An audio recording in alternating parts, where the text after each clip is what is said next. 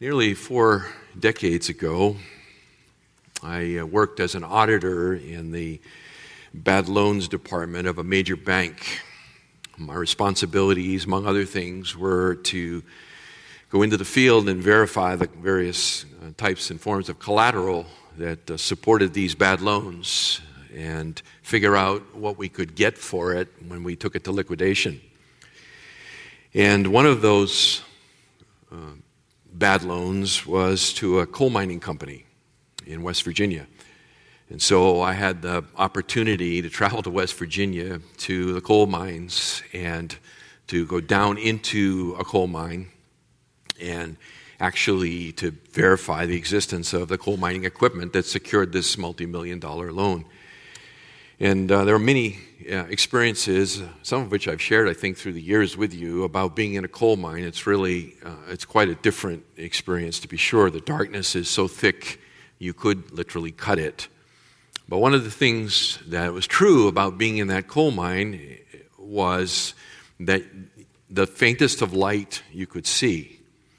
And in this particular case, we needed to crawl on our hands and knees uh, to follow this glimmer of light that led us uh, down a mine shaft to the very head of the mine where the mining equipment was located. So, following the light was the way through the darkness. And I was thinking about that this week because living in sin, in bondage to sin, is living in darkness. It's like being in a coal mine. And there's only one way out, and that is to crawl to the darkness or to the light, to, to see the light and to crawl towards the light. So as you open your Bibles this morning to Psalm 32, the 32nd Psalm, we're going to look at that this morning. The 32nd Psalm, a Psalm of David. This is a psalm that was penned by David. It's a psalm of forgiveness. It was penned by David following his devastating adulterous affair with Bathsheba and the subsequent judicial murder of her husband Uriah. David was living under the heavy hand of the Lord for his sin for a period of about a year or so. Eventually, uh, through the prophet Nathan, David came to repent of his sin and confess it publicly. And he penned Psalm 51, which is his confession psalm. Psalm 32 is also been penned from that same incident, but a little bit later, after David's peace of mind had returned to him. And he began to reflect upon the reality of this dreadful period in his life, and he, he, he penned Psalm 20, or excuse me, 32, Psalm 32. So it's a reflective psalm. It's a, a psalm of a man who has found the light, who has gotten out of the darkness, and is looking back upon it and the lessons that he learned. Now, just looking at the psalm together here, there are a couple of, of items I just want to note quickly as we move into this. You'll notice under the heading it says blessedness of forgiveness and trust in God. It says a psalm of David, a maskil. A maskil is a, is a Hebrew term, and it means essentially that this is a contemplative or a, or a teaching psalm. In other words, that this psalm is written to instruct, and it's designed to, for us to contemplate the lessons that are contained here within. And it's concerning the joy of a man whose sins have been forgiven, and to contemplate that reality. The structure of the psalm begins with a, a period of reflection, and then it transitions from reflection to instruction. And so the back half of the psalm, the second half of the psalm, are the lessons that David has learned from the devastating experience of his of his that period of his life with Bathsheba and Uriah. You'll also notice in the margins of your Bible, probably, the word Selah. It appears three times in this psalm. And the word Selah is an interesting word. It's an enigmatic word in that uh, we're not really sure exactly what it means. There's a, there's a diversity of opinion as to exactly what this notation is. It may mean, it's likely a musical notation, and it may mean a pause in the music.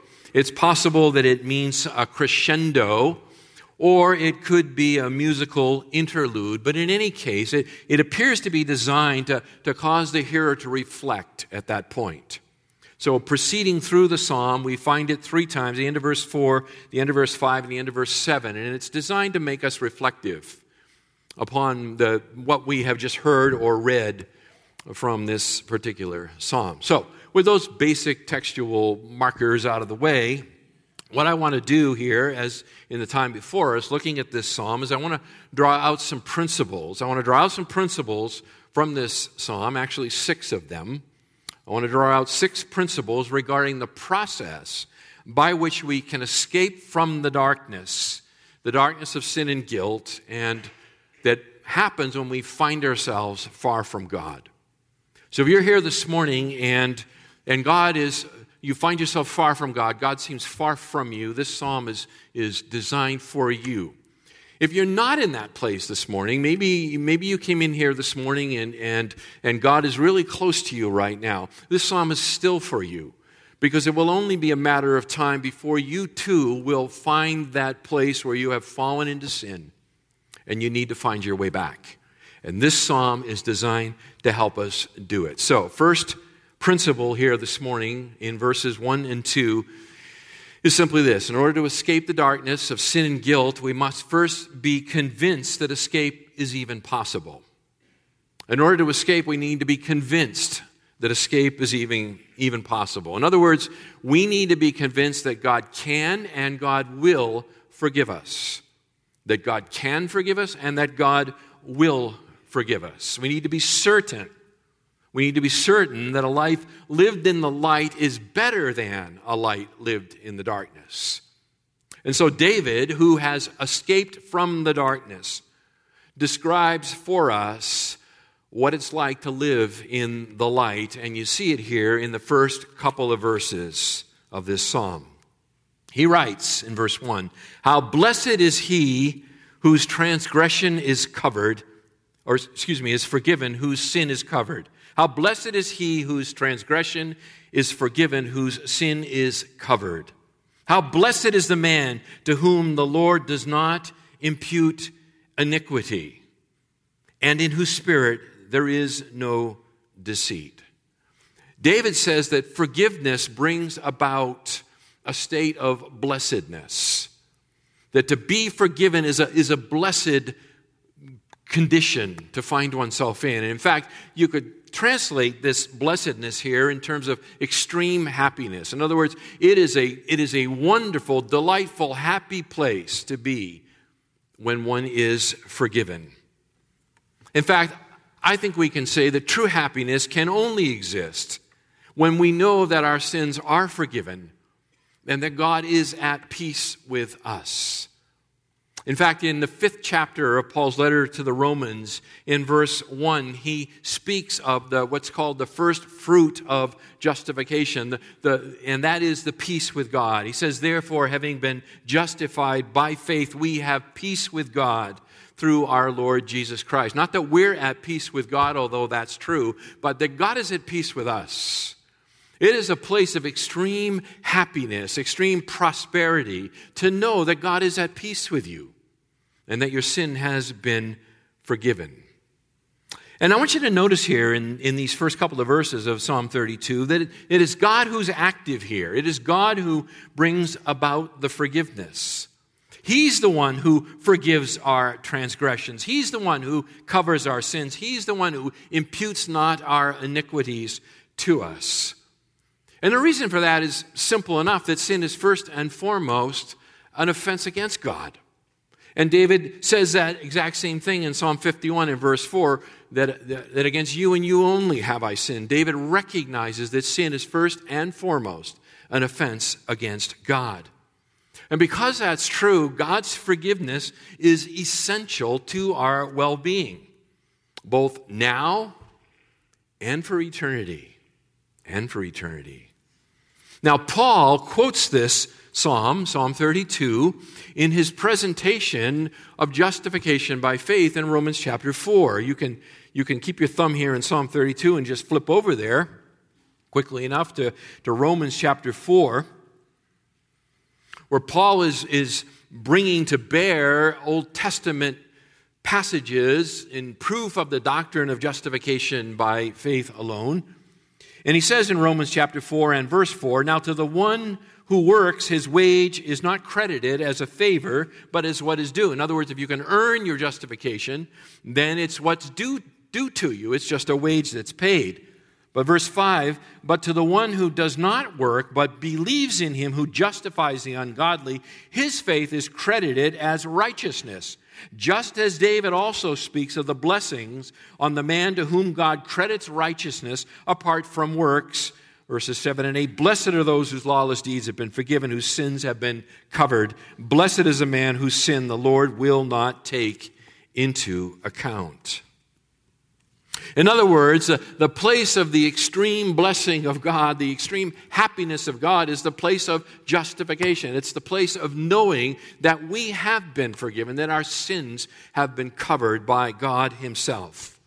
For it is the Lord who must forgive, it is the Lord who must cover, it is the Lord who must impute not our transgressions against us. Or, beloved, we are without hope. We are without hope unless God acts. And the basis of the mercy of God in the forgiveness of my sin and yours is the shed blood of his Son, the Lord Jesus Christ. It is Christ who came, who bled, who died, who suffered the guilt and the penalty that is due the sin of his people. Blessed is the man whose sin has been forgiven. The writer goes on, David goes on to say, and in whose spirit there is no deceit and in whose spirit there is no deceit. Now, as Christians, we, will, we readily acknowledge that God's forgiveness is possible and essential. And yet, and yet, sometimes we lie and deceive ourselves into actually running from the forgiveness that we know is necessary in the deceitfulness of our own hearts. Beloved, it is, it is deceitfully dangerous to attempt to conceal reality, to attempt to conceal reality. And yet, all too often, we can fall into that kind of a trap. But the, but the problem is, is we can never ever put away the nagging truth that we stand guilty, that we are in need of the forgiveness of God. We can try to fool God and our neighbor with a false piety. We can come in here on a Sunday morning and, and sing all the songs and pay attention in the sermon, and in the meantime, regard iniquity in our own hearts to deceive ourselves, even drown out the voice of our own conscience. But in the end, there's no evading that truth, there's no evading it. And deceitfulness is not just a Christian problem. It is not just a Christian problem. It affects all people. People will readily acknowledge the need to be forgiven, but it's deceit that keeps people from coming and receiving the forgiveness that they need. They either deceive themselves by, by convincing themselves that their sin is not that big a deal that, that God will, you know, in the end, He'll overlook it, or they deceive themselves into thinking that, that somehow God operates on this big cosmic scale and, and their good life uh, will far outweigh their sin, and then in the end, God will accept them into His presence. If you're here this morning and, and that's your thought process, is that I'm okay because I'm basically a good person and in the end I'll be okay, then, then I'm here to tell you from the, from the Word of God directly, just speaking to you, you are deceived. You are deceiving yourself. For the Word of God is very, very clear. It says the wages of sin is death. In other words, sin justifies death, it brings about death, the penalty of God. And yet that same verse also says that the wages of sin is death, Romans 6:23, but the free gift of God is eternal life in Christ Jesus our Lord. Come to Christ. Flee to the cross of Christ. Give up on your self-deception and let Christ save you. Let Christ save you. Beloved, the first principle to escape the darkness is, is to believe that it's possible to even do so. Secondly, the second principle is this guilt is wretched. Guilt is a wretched thing. Again, the typical response when we have transgressed is to seek to cover it up. It's to seek to cover it up. It's to, it's to hope that no one knows. And that somehow the, the guilt will go away. We, we, we can see it all the way back in the garden. When Adam took of the fruit and he ate, the, the first thing they did was seek to cover themselves, to cover their nakedness, and to hide from God. And man and woman have been seeking to cover themselves and to hide from God ever since. So it's to, it's to try to evade, but, but God will not allow his children to wallow in the mud forever. We're no longer pigs, we are people. And our habitat has been changed. And if you're a child of God this morning, you may slip and fall to be sure. You may fall into the mud, but you'll find no comfort living there. There's no comfort for you living there in the mud. Listen, David tried for a year. David tried for a year to evade the guilt of his own sin. And it was the words of the prophet Nathan finally confronting him and saying, David, you are that man that broke him and brought him to the place of forgiveness. And as David reflects back upon that year and the experiences of that year and the, and the tremendous burden of guilt that he carried upon his conscience, it nearly consumed him. The hand of the Lord weighed heavy upon his conscience. And, and look how he describes that year of agony in verse 3 and 4. When I kept silent about my sin, my body wasted away through my groaning all day long. For day and night your hand was heavy upon me. My vitality was drained away as with the fever heat of summer. In other words, it was like David's very life was shriveling up. He, he, was like a, he was like an unwatered plant in the heat of the Palestinian summer and he was shriveling and dying under the weight of his guilt.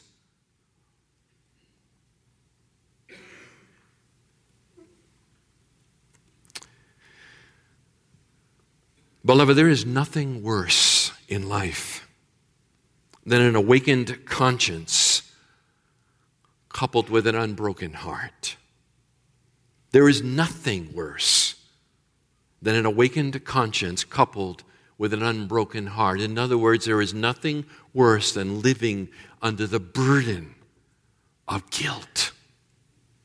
It will shrivel you up. It is a gift of God, though. It is a gift of God. It is, it is like when you touch a hot stove and you burn your finger and you pull your hand away. That is a gift of God.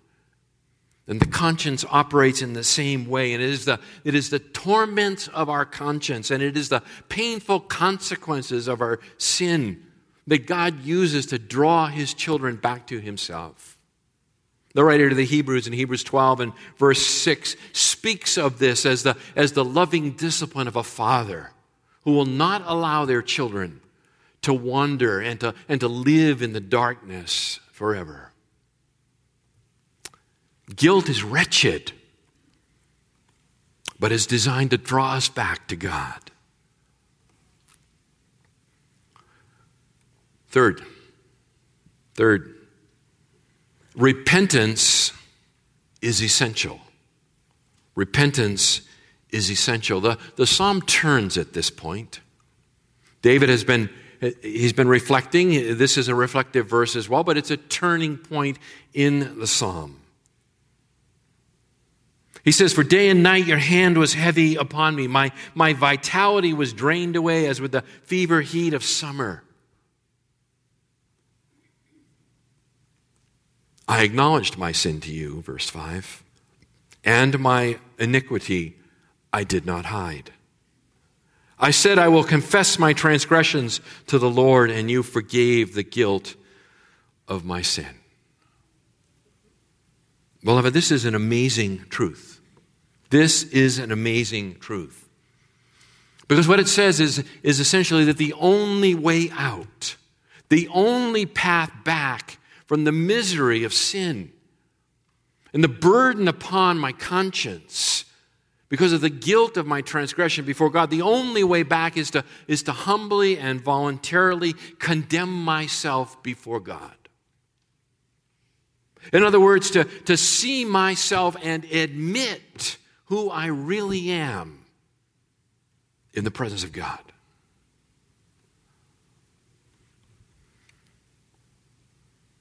We have to silence the internal defense lawyer.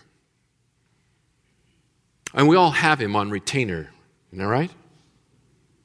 And he is quick to come to our rescue. And we must silence him. We must abandon our defenses. We must give up our rationalizations. We must reject our justifications. And we must stop minimizing the seriousness of our transgression. I acknowledged my sin to you, and my iniquity I did not hide. I didn't try to make it better than it is. I didn't try to wax it and, and give it a spit shine. I, I acknowledged it, David says, in all of its ugliness. I repented. I repented. And beloved, it's at this point, it's at the point of the utter helplessness when we have, we have abandoned all of our supports, all, all of, the, of the yeah buts, that God rescues us and forgives us our sin. This, by the way, is the consistent message of the Word of God. This is the consistent message of the Word of God. For example, in the book of Proverbs, in Proverbs chapter 28 and verse 13, he who conceals his transgressions will not prosper, but he who confesses and forsakes them will find compassion. As long as we are hiding As long as we're hiding, we remain in the darkness. You've heard me say this to you before. If you're in darkness this morning, if you're, if you're here and you're engaged in something, and your conscience is tormenting you, you need to tell someone. You need to begin to confess to God. You need to acknowledge it before God in the blackness that it really is. And then you need to tell someone. And I would suggest you need to tell the one person you're most afraid to tell.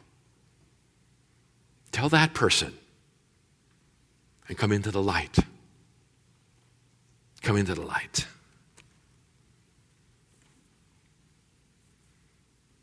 Luke 15, verses 20, 21. Here we have the story of the prodigal son, right? Who finally realizes that pig food is not a great place to be. So he got up, verse 20, and came to his father. But while he was still a long way off, his father saw him and felt compassion for him and ran and embraced him and kissed him. And the son said, Father, I have sinned against heaven and in your sight. I am no longer worthy to be called your son. He gave up all his defenses, all his excuses, all his rationalizations. He threw himself onto the mercy of his Father. We see it in Luke 18. Luke 18, verses 13 and 14. There in the temple, we have the publican, the, the, the, the professional theologian and the, and the tax collector. We have the, the two opposites one who is so all together, so put together religiously. And we have the tax collector. And he's the one with an accurate view of himself. The tax collector, standing some distance away, was even unwilling to lift up his eyes to heaven but was beating his breast, saying, God, be merciful to me, the sinner. I tell you, this man went to his house justified rather than the other. For whoever exalts himself will be humbled, but he who humbles himself will be exalted. No defense, no justifications, no yabbats. God be merciful to me, the sinner. The sinner. 1 John chapter 1 verses 8 and 9. If we say that we have no sin, we are deceiving ourselves and the truth is not in us. If we confess our sins, he is faithful and righteous to forgive us our sins and to cleanse us from all unrighteousness. Beloved, there's only one way out of the darkness. There's only one light shining in the distance, beckoning you to come. It is confession. It is confession. It is to repent, to, to turn 180 degrees, to confess your sin, and to turn away from it. And that leads us to our fourth principle this morning. And that's in verses 6 and 7. And it's simply this God is near. God is near to you. Therefore, David says, let everyone who is godly pray to you in a time when you may be found. Notice how David generalizes here where he says, Let everyone pray. He's now beginning the instructional phase. He has been reflecting upon his own experience here, and he's now turning the corner and beginning to make application of the truth of it. And what he is saying is, Let everyone hear. Let everyone pray in the time when God may be found. In other words, it, that the confession is, is, is, involves a calling out to God to save. Calling out to God to save him.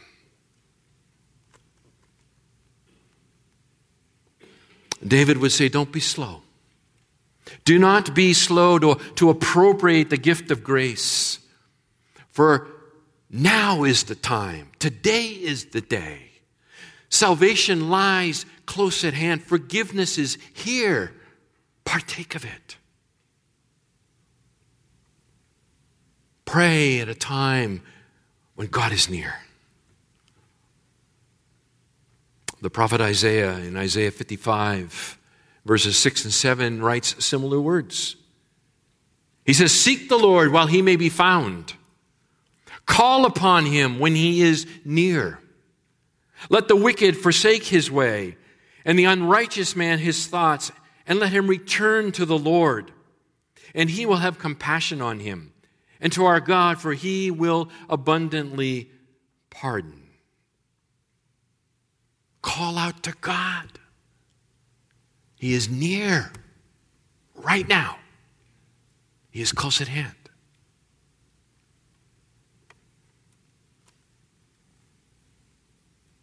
I think the greatest obstacle to confession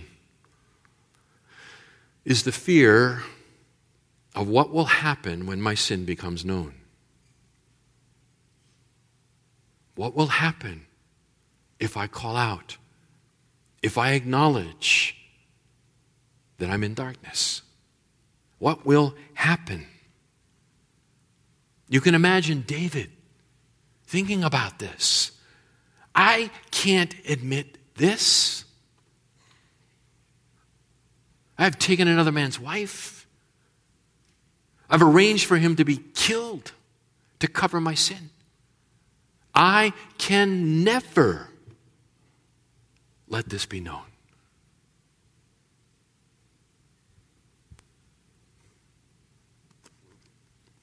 David understands this fear the fear of, of being transparent, of, of, of owning it, of acknowledging it. What will happen to me? I could lose everything. Everything. My reputation, my family, my job. Uh, you go down the list. I cannot let anyone know.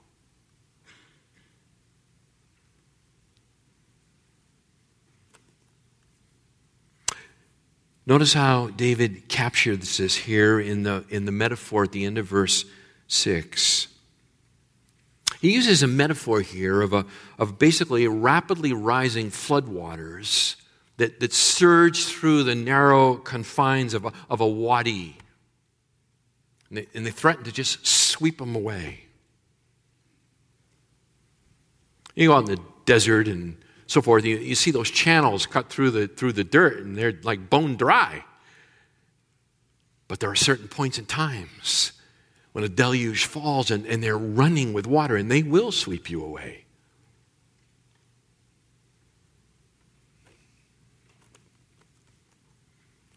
David addresses the fear. And notice his confidence in God here. He says, Surely in a flood of great waters they will not reach him. In other words, I will not be swept away. I was not swept away. I confessed my sin, my iniquity I did not hide, and you forgave me. I was not swept away.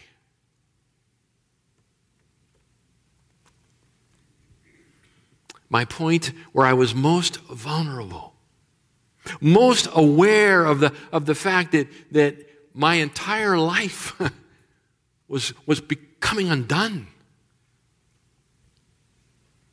Verse 7 You became my hiding place. You are my hiding place, O oh God. You preserve me from trouble. You surround me with songs of deliverance. In other words, you did not cast me out. You did not say, David, I could forgive this, I could forgive that, but there's no forgiving what you have done.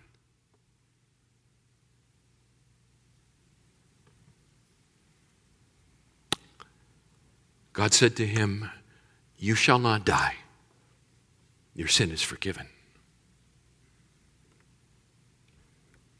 God is near. He surrounds us with the songs of deliverance.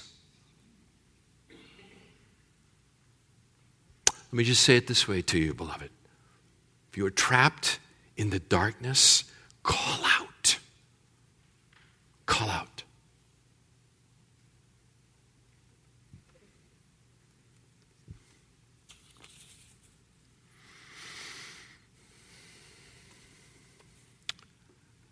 Because, fifth, resistance is foolish. Resistance is foolish. Verse 8 I will instruct you and teach you in the way which you should go. I will counsel you with my eye upon you. Do not be as the horse or as the mule, which have no understanding whose trappings include bit and bridle to hold them in check. Otherwise, they will not come near to you. Many are the sorrows of the wicked, but he who trusts in the Lord, loving kindness shall surround him. It's possible here in verse 8, I will instruct you and teach you in the way you should go. I will counsel you with my eye upon you. It's possible that these are the words of the Lord directly. It's also quite possible that they are the words of David, under the inspiration of the Spirit of God, of course, but that they are David's reflective instruction, and I'm inclined in that way.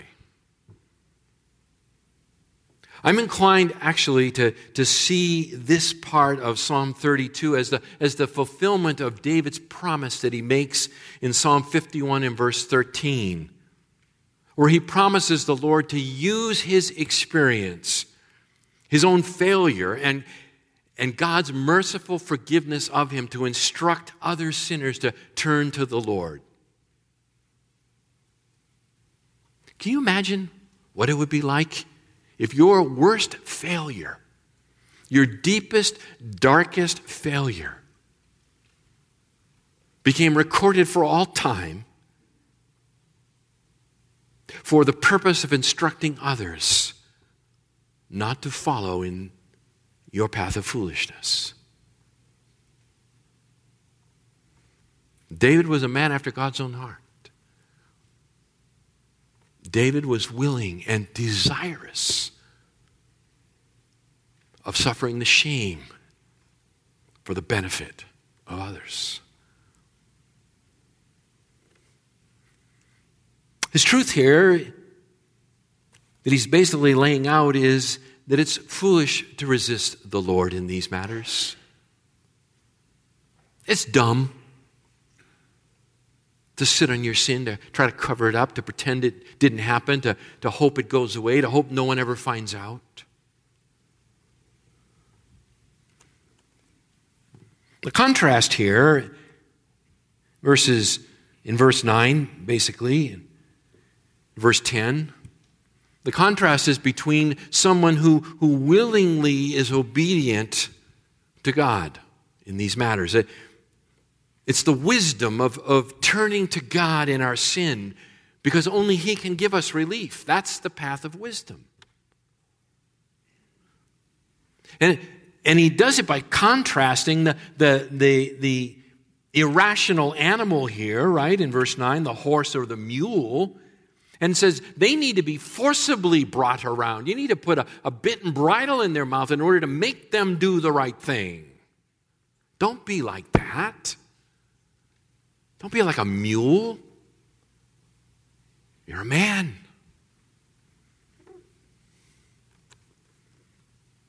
A contrast here is between the path of wisdom and the path of folly. Listen to me now. The path of folly is not so much that we sin as it is that we continue in sin and suffer for it when relief lies close at hand. That's the path of folly. It's the refusal to, to go to the light. That's the path of folly.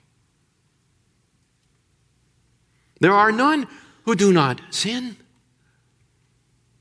What do we do with it when it happens? Determines whether we are acting in wisdom or acting in folly. God, through the mouth of his prophet King David, is, is calling to his children to walk the road of prompt repentance. Prompt repentance. And it's a joyful path as we see here in verse 11, our, our sixth and final principle. Joy is certain. Joy is certain. The, the psalm begins on a high note, right? How blessed is he whose transgression is forgiven, whose sin is covered. How blessed is the man to whom the Lord does not impute iniquity, in whose spirit there is no deceit. It doesn't say how blessed is the man who never sins. It says, How blessed is the man when he sins, who God forgives him. And it ends.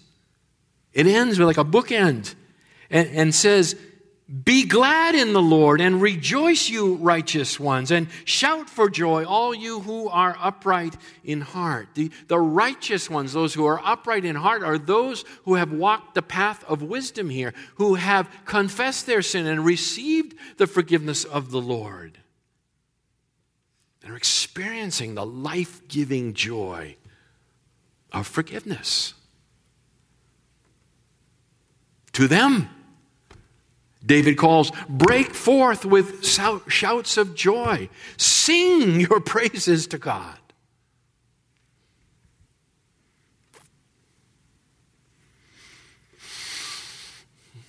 Beloved, this is, this is natural. To, to break forth in, in, in praise to God for his forgiveness is as natural to those who have experienced as it is for, for a, a child to, to call out to their parents.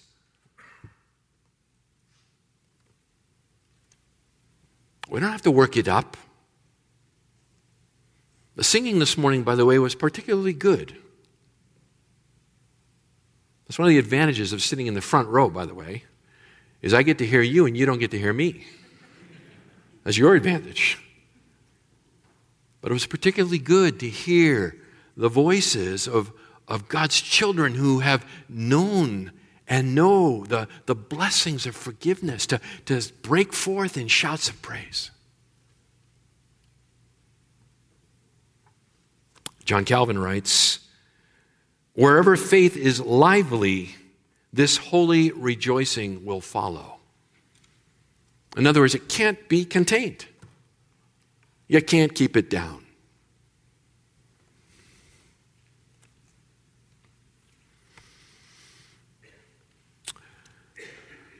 Beloved, these principles here are so important. Uh, simple but important. This is the way out.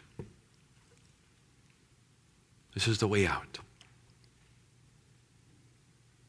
You know, the amazing thing is, it doesn't take long to go through these. When you, when you stumble and fall into sin, immediately you can, you can, you can and you should just go through this process. Don't wait. Don't sit on it. Repent and confess. And know again the, the joy of your salvation. Break forth with shouts of joy. May God enable all of us to be quick to repent and restore the fellowship with Him and with one another. Let's pray.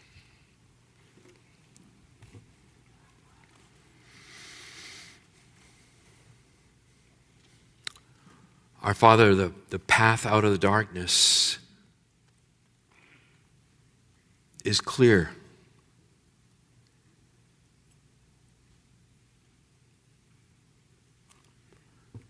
Please help us to pursue it quickly.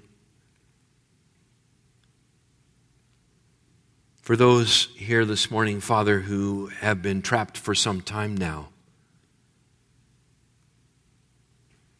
May your Holy Spirit forcibly impress these truths upon their hearts. So, even right now, in, in, in where they sit, they may call out for help. They may run to the cross of Christ and find forgiveness and healing. Our Father, as we are to partake of the communion meal here shortly. We're going to proclaim our unity as, a, as brothers and sisters in Christ. And, and Father, we betray that proclamation when we have unresolved offenses between ourselves. Oh Lord, if there be any here this morning who has something that's unresolved, May you help them to flee the darkness and to make it right. Our Father, I, I pray that you would strengthen us in the inner man, that we could combat the deceit and the lies that our own defense attorney would put forward to, to try to conceal our sin. That we might recognize that, that his forgiveness is the path of life, in which there is abundant joy. O oh Lord, do your good work in us this morning. We pray in Jesus' name.